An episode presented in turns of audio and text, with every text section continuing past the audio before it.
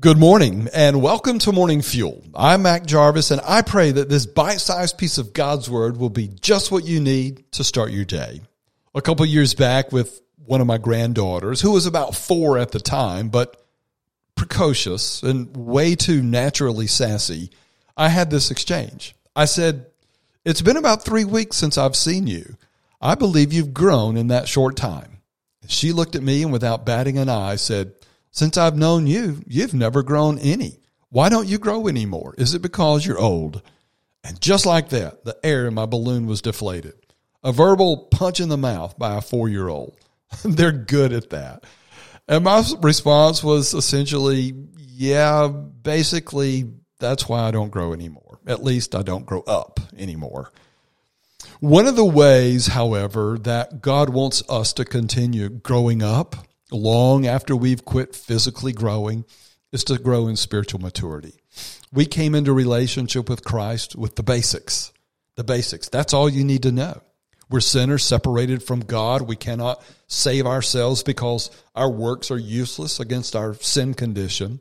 And God has offered his salvation, the person, Jesus Christ, whose death on the cross and resurrection from the dead offer God's gracious salvation through our total faith in Him.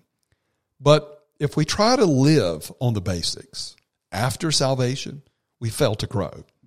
If we don't dig deeper to truly know God, if we don't go deeper and, and build on that foundation, His personality, His ways, His heart, we severely limit our spiritual growth. I'm confident it's a reason that some Christians can be Christians for a long time, but don't really grow in spiritual maturity.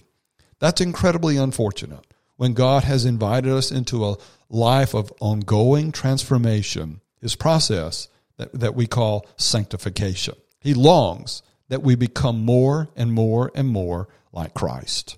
The writer of Hebrews expresses this idea in Hebrews 6 1.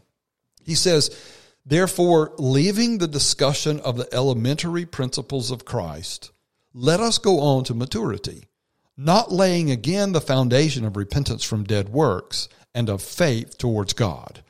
I love the way Eugene Peterson paraphrases this in the message. He says it this way So come on, let's leave the preschool finger painting exercises on Christ and get on with the grand work of art.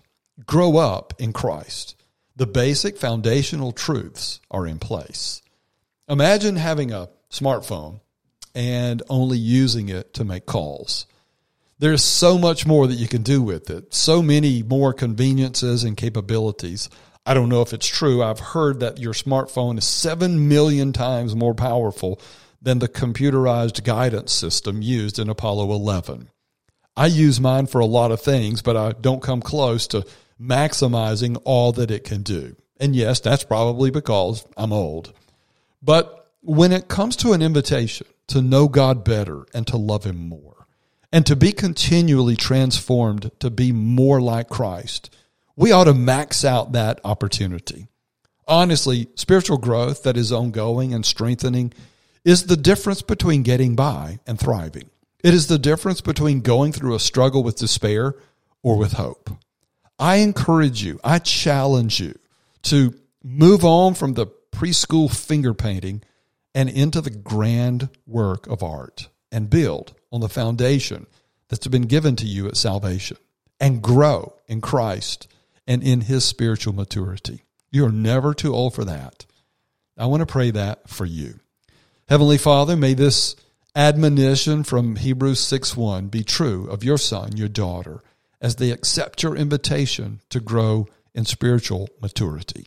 Your invitation to to be moving forward in the relationship with you, where progressively they know you a little better and they love you a little more every day. And they're becoming more and more like Christ. And I pray that in his great name. Amen.